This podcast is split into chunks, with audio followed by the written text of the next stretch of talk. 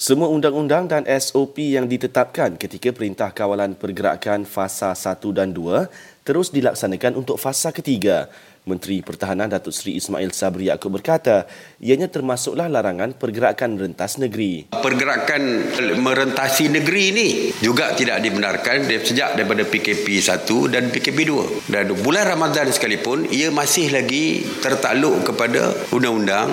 Jadi pergerakan beramai-ramai untuk pulang ke kampung juga tidak dibenarkan. Sementara itu, pihaknya juga akan pertimbang untuk menempatkan anggota keselamatan di dalam pengangkutan awam jika pengguna tidak patuhi arahan penjarakan sosial.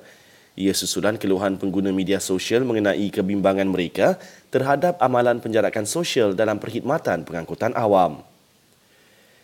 Kira-kira 6% atau 315 pesakit COVID-19 di Malaysia adalah kanak-kanak berusia bawah 14 tahun. Ketua Pengarah Kesihatan berkata 83 daripadanya adalah kanak-kanak berusia 4 tahun ke bawah manakala jumlah sama direkodkan bagi pesakit berumur 5 hingga 9 tahun.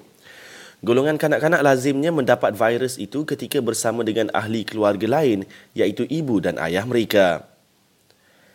Jabatan Kesihatan Negeri Terengganu sahkan kes kematian di Jalan Abdul Rahman Limbong, Padang Negara selasa lalu tiada kaitan dengan COVID-19.